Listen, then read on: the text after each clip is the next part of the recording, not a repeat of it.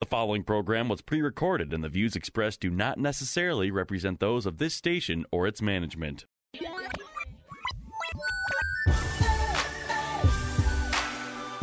Perspective, teaching, conversation. This is Isaiah 61. Over the next half hour, you'll hear why the Lord provided those verses and how they can be used in witnessing, in the church, and in daily life as God's children. Now, here's your host of Isaiah 61 from Spirit of the Lord Church in North Minneapolis, Pastor Joe Sutton.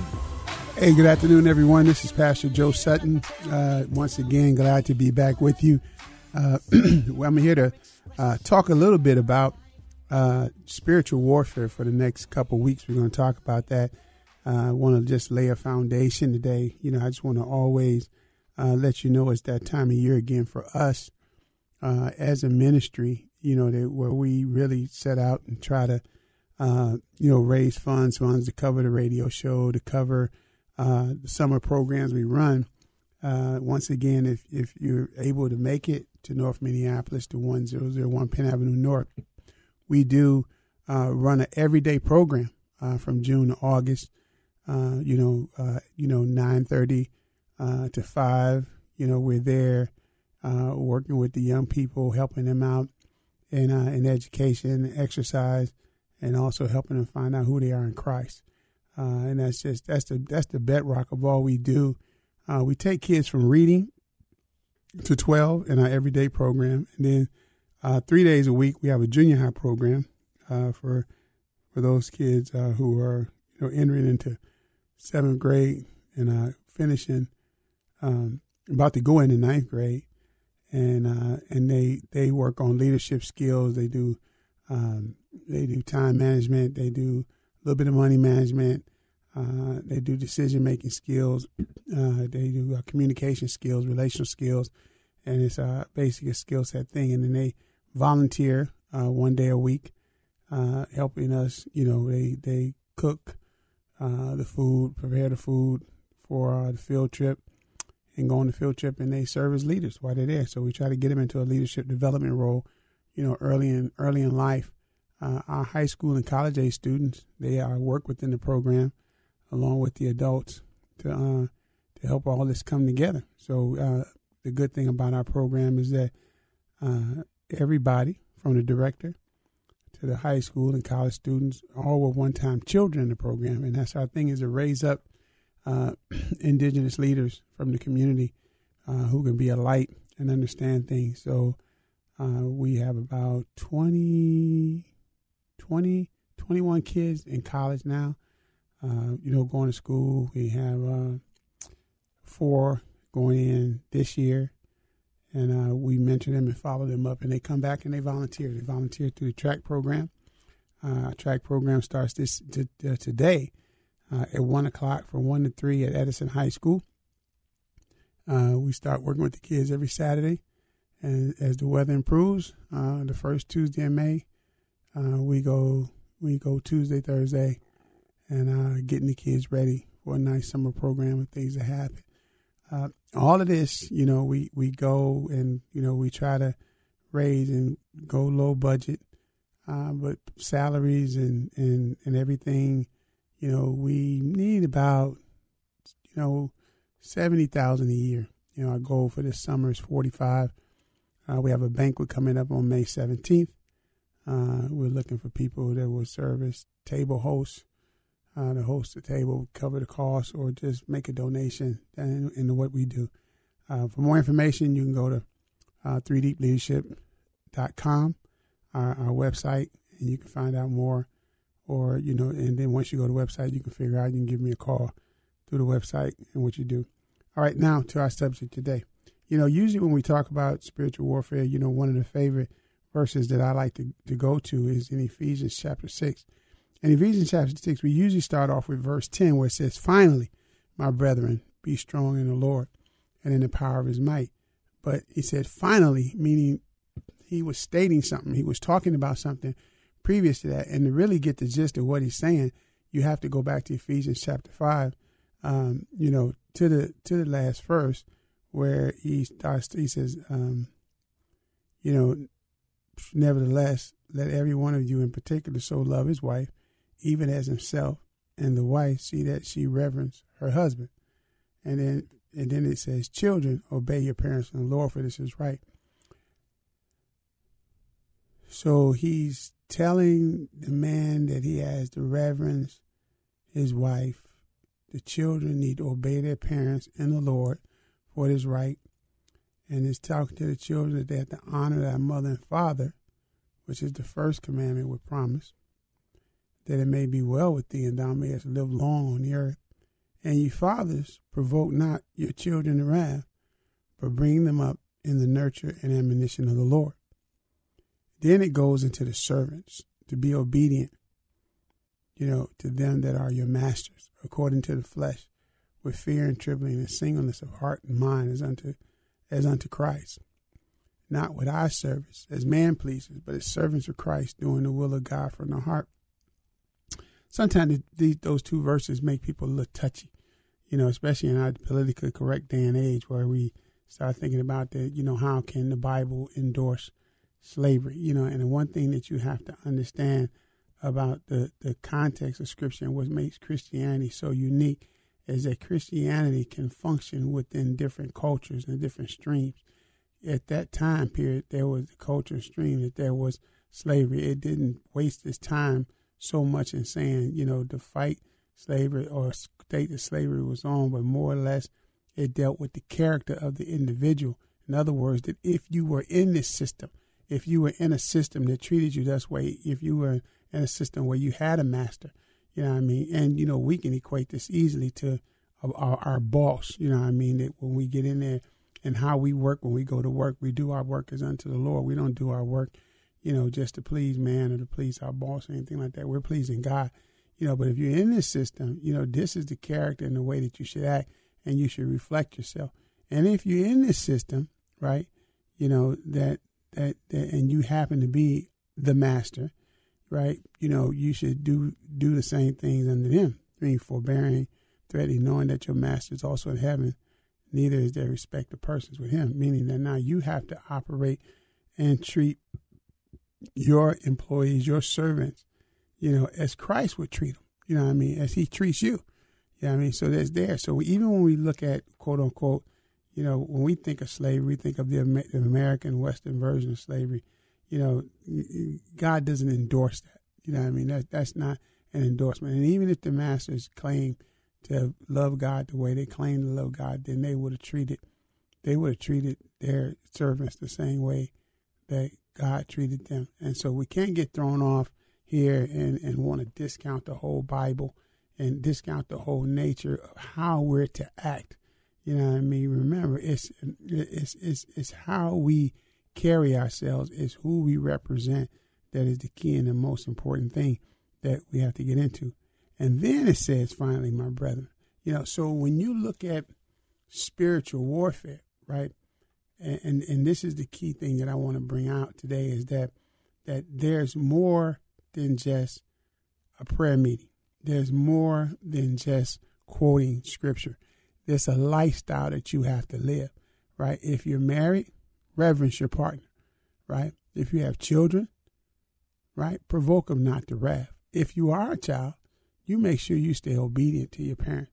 If you're in a situation at work, you you know, because see, spiritual warfare starts when the enemy is always looking for something to discredit you or to bring strife to you or to bring fear to you right? And so if you're in a situation like at work or something like that where you're you're you're just you know the butthole employee, you know what I mean, then you don't have to really worry about.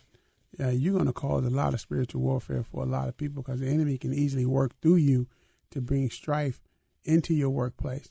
You know, because you will become the weak link in the chain that that's there. And so when you when we look at the finally, my brethren, be strong in the Lord being strong in the Lord, you know, produces a level of obedience that is that is transparent in every area of your life. You can see every area of your life, you know, the way you are. And so when you look at it, your your family life, the context of family is very important because it sets the tone and the things that you are going to be strong in or weak in. You know, when you look at where your family was and where you come from. So in verse 10, it says, Finally, my brethren, be strong in the Lord and in the power of his might. And you know, can nobody take you off of your square? Can nobody make you act out of context quicker than family? Family knows what buttons to touch. Family knows what to do. And if you're if you're living right, and if your home life is okay, you know, then you're ready to embark upon this journey. You're ready to embark upon this journey of spiritual warfare.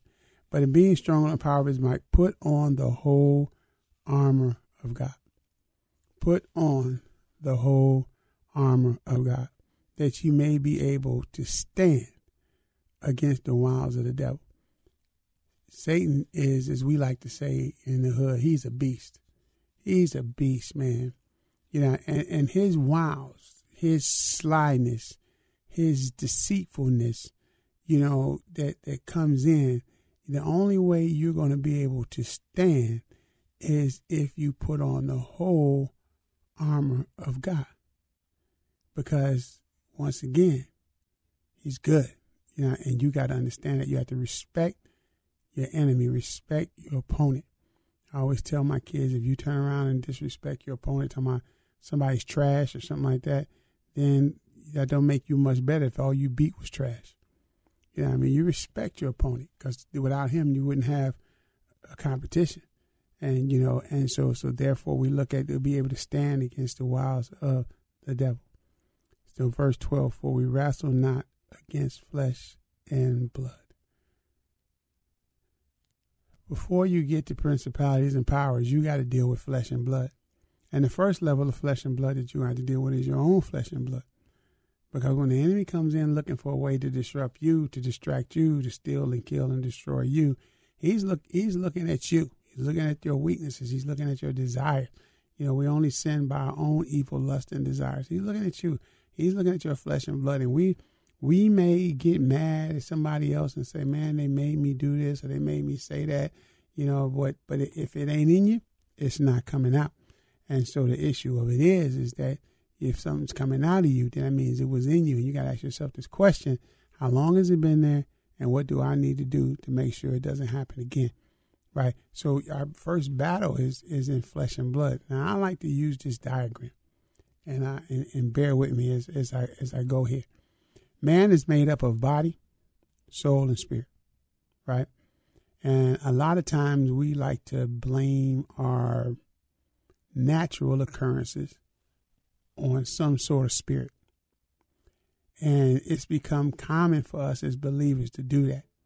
I remember one time my son had gotten in trouble, and uh, I was about to, uh, he knew I was about to jack him. You know, he, he knew I was about to jack him. And I didn't say discipline, I didn't say. He knew he was about to get jacked. And, uh, and so we were sitting down there talking. And, uh, and, you know, as always, I said, what can we do to prevent this from happening again. This doesn't exempt me from what I'm going to do, but I just want to make sure that, that we don't get down this road again. And then he said, Dad, uh, he said, can I can I talk with, with Uncle with Uncle Elwood? I, I, I just need to talk and pray. I said, okay. So I went, you know, his uncle came by, sat down there, and then he called me down the basement to talk to him. He said, uh, you know, your son has something to tell you. And uh, so I went over there and I said, okay, well, what is it, son? He said, well, Dad, I know why. I, I know why I did it. And, and, I said, oh, okay, well, why'd you do it? He said, Dad, I have a demon. and it was all I can do not to fall out laughing, right? You know what I mean? And and his uncle is biting his lip, you know what I mean? And and, and, and I'm like, but, you know, leave it to a pastor's kid, a Pentecostal pastor's kid, to say the reason why he was acting up was because he got a demon. You know what I mean? and it ain't, in other words, it ain't my fault, Dad. You know what I mean? Not, you know, it ain't my fault. If you deal with this demon I got, I'd be good. You know what I mean?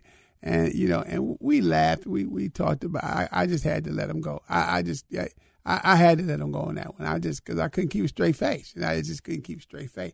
Yo, but the issue being that he immediately went to go blame something spiritual for his flesh and blood activity, and it and it was not a result of anything spiritual.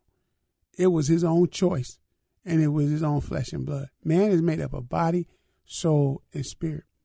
And we have spiritual warfare at all three levels. We have it in our flesh, we have it in our soulish realm, and of course, hopefully, Lord willing, you never have to have it in your spiritual realm. Yeah, I mean, because because when you look at your soulish realm, that's your that's your memories, your your your, your conscious, your emotions, your everything like that. You know, whereas your body is your five senses, and we all know those five senses get to kicking sometime, and we just can't we can't stop them. You know what I mean? You know, sometimes we can sometimes we can smell the the, the sandwich, you know, cooking when we're fasting. You know, and so uh, as we come up on our break, you know, when we come back, we're going to talk about spiritual warfare and body, soul, and spirit and how to distinguish between those areas. God bless. Thank you for my soul.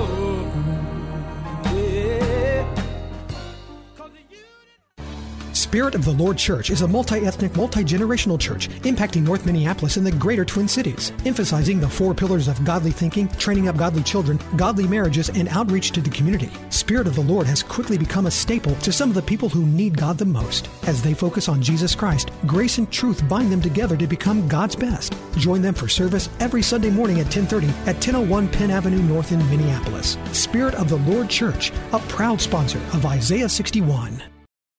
It's an all star lineup each morning here on AM 980 The Mission. John MacArthur of Grace to You is up at bat at 9, followed by Dr. David Jeremiah. Stepping up to the plate at 10 is Les Feldick of Through the Bible and Jack Hibbs with Real Radio.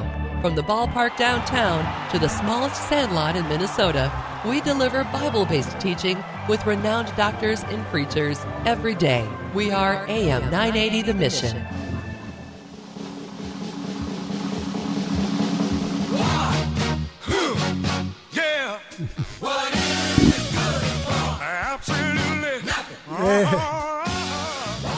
Yeah, man. Bring back visions of afros and tight bell bottom pants. ah, those days, those days.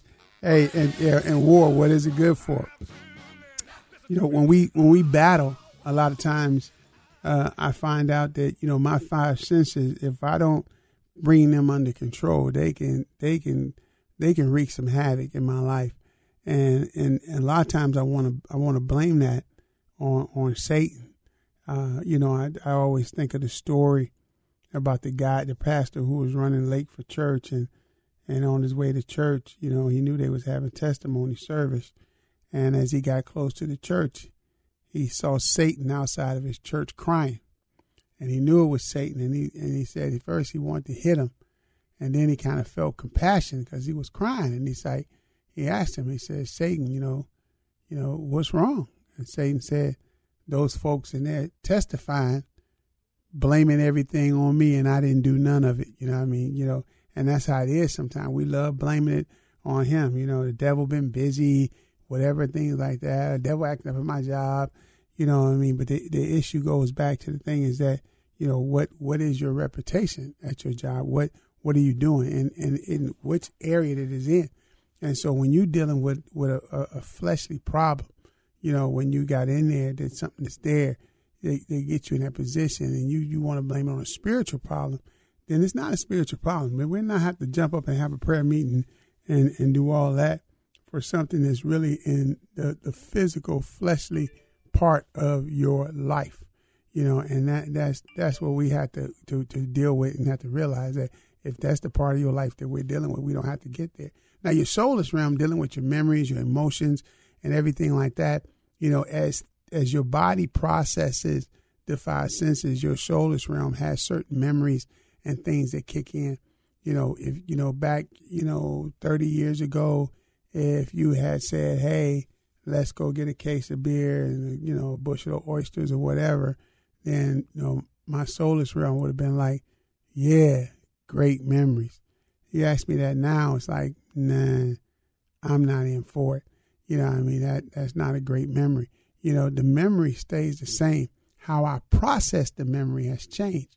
Because of my relationship with Christ, I don't get excited about you know getting drunk or clowning or fighting or anything like that. Whereas 30 years ago I did. You know I mean? You know, so the memory is still the same. How I process it remains different. So in my soulish realm, how I process things is based upon that influence and, and where I'm at. So now, now when you say let's go to church or let's go to prayer meeting, I get excited. You know, whereas 30 years ago I wouldn't have been excited about that. You know, the the issue is still the same, but now you have to look at how am I processing it. So in my in my soulish realm, you know, my memories, my emotions, my things like that, I need to renew my mind. You know, I mean, that's where my mind is. It's in my soulish realm. And I and, and, and as it says in, in Romans, I need to renew that, right? Be transformed by the renewing of your mind, right? That that that the word of God comes in and now the word of God becomes my standard, not my fleshly desires and my fleshly beings, but the word of God becomes my standard. So now when I'm when I'm battling something and I'm experiencing spiritual warfare in my soulish realm, in my mind, which is the main level of spiritual warfare that you're gonna fight, is in your mind. You know, when that happens, you know, now my mind, my soulish realm, my memories, right, my emotions bring up the word of God. Start quoting the word of God. It's almost like an automatic defense system. The word of God rises up against whatever that thought or that, that action may be. You know, I shared with, with the, the Church of Bible Study how, you know, I was, you know, watching all those those sixty final sixty four games, right?